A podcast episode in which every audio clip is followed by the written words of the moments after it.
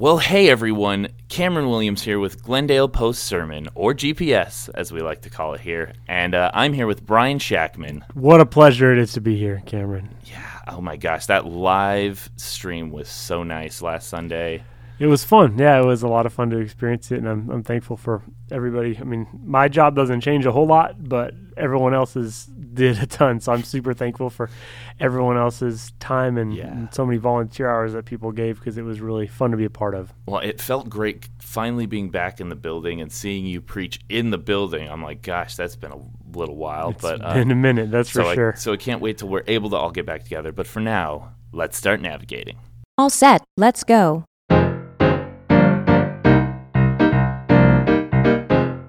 Right, Brian. So you you talked a bit about uh, John's John the Baptist situation um, and how it can maybe relate to us. Can you can you maybe go over again what you?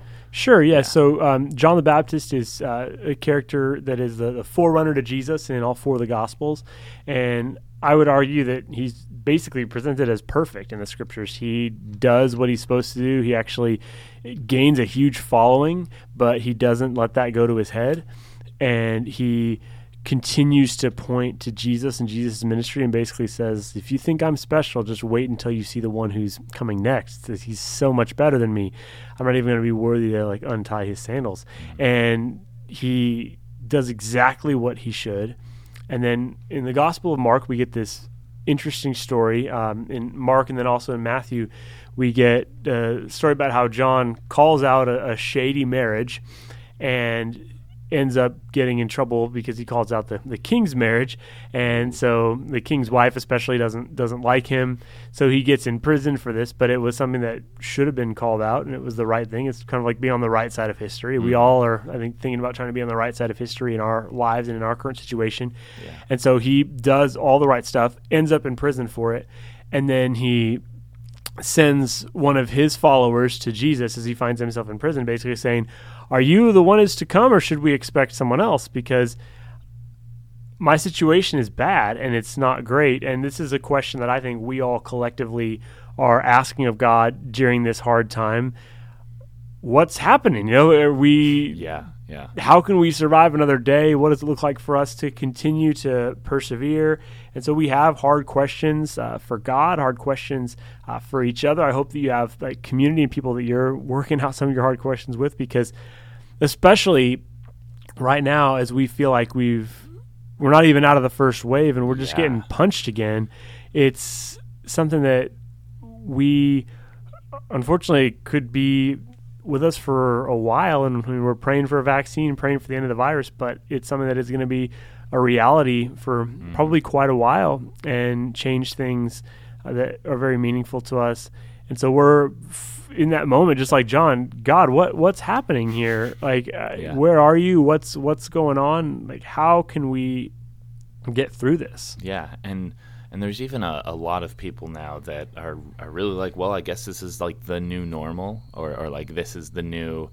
And and that's kind of like frightening to think that that some people have kind of given in to like, oh well, I guess this is just what we're gonna do for the rest of our lives. It's like, what? It's like, um, there there still needs to be like a bit of hope there. Like even though the bad things happen, um, yeah and uh, and you actually use the the plight of John or, or, or what he was going through, um, like as as an example for like how even doing good might not get you in the best place, but you know you need to do good. How how would you in, encourage people to to act even though they they might feel like so down or so you know Well, this is yeah. I, I Jesus' advice is the advice that I would give, and the followers of John come to Jesus and say, "All right, should we expect someone else?" Basically, and Jesus doesn't say, "Come on, stop doubting." Like he, he what he says is, "Look at the ministry that I'm doing. People who are blind are receiving sight. The dead are being raised. People are walking again who couldn't walk before." He points John's disciples and then John to look outside of your prison walls. And mm. I think when we're dealing with pain, we can just focus in on it and we can just look at I mean I know one of the things that I don't know why we have this in our human condition, but when we're going through something like coronavirus, what we want to do is just read about it all day. Mm. And it's not helpful at, at all. And I'm not saying you shouldn't be informed and take 30 minutes a day, but it's wild to me how we can just continue to just look and whatever headline comes at us or whatever, it's just like we can just sit there in it all day long. And I think that Jesus would say to us, look for good things. There are good things that you can focus on, that you can think about.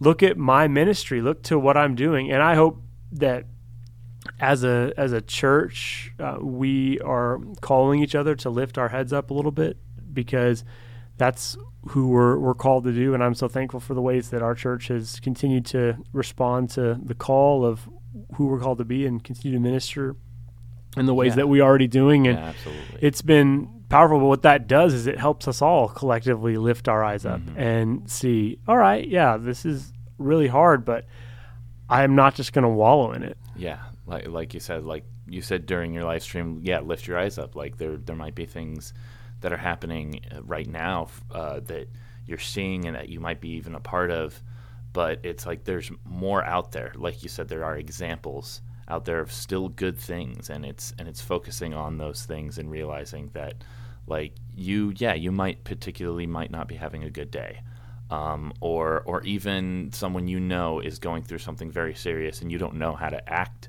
on that. But um, but lift your eyes up, you know, lift up and and and look at uh, everything that is is there and is good. And and just my dad's a doctor and I'm ask him all the time like, "Hey, is there anything else we could know about like how how to be better?" And and he's like, "Well, most of the stuff that's out there right now is still just speculation. It's like Yeah. looking at the information all day. That information changes. It's like you can't get caught up in the day to day or or you know the moment to moment of what's happening that is happening right now. It's like look for what you can you know see that's that's a lot better on that's on the horizon. and and I think it's it's about thinking about the faithfulness of God. I think that we're all struggling with the second punch of the first wave and thinking, can I really get through it? And this week, we found out that our son's school is going to be all online in the fall, and mm. like that Yeah. kind of stuff. It, it just is is deflating, and it's Yeah. sad for me to think about him not being around friends and having that chance for more social interaction development.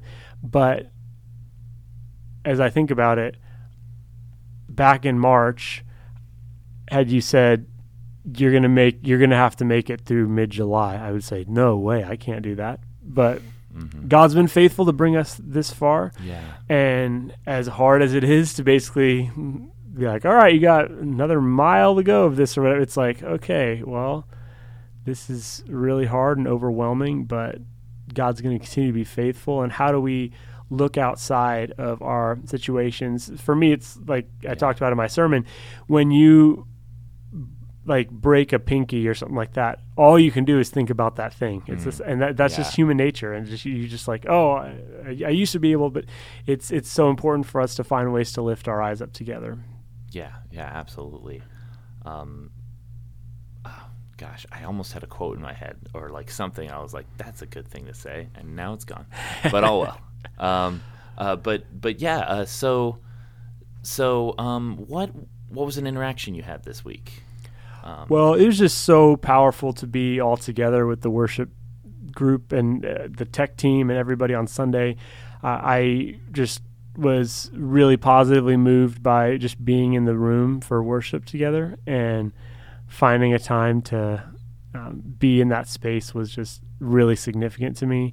And so I'm just really, really thankful for that opportunity and again, everybody's time and effort that they put in it was just really special to see people pouring out their gifts and talents to Yeah, bless yeah. bless our church and bless others who will be paying attention. and it was and it was amazing being there. I, like I said, it was amazing being back in the building. Um, and watching your sermon, it it just like I was like I'm home again. Like you know, it just felt really good, and and hopefully that happens in the future. Um, and and I think like what you were saying earlier, um, this will kind of lead into what the big idea question is. But what you were saying earlier was was kind of like we kind of don't know that we can go through it until we do. Like we Mm-hmm. kind of think up until, and then and then we realize, oh, we actually could go through that. Um, Yeah. But so, what would you say is the big idea for? Yeah, I, I think it's mainly that we can get so focused in on whatever negative thing we're experiencing, whatever pain we have, and we need to lift our eyes up. So the question I would have for everybody is, how are you lifting your eyes up right now? How are you not just looking at every day's new news? How are you proactively being part of God's goodness in the world and looking for how you can be part of the solution. And I think that's the most important thing. That's what Jesus says to John, who has leg- very legitimate, fair questions Yeah. for Jesus. And Jesus doesn't debate the merit of the questions. He just says, "Yeah, let's let's lift our eyes up."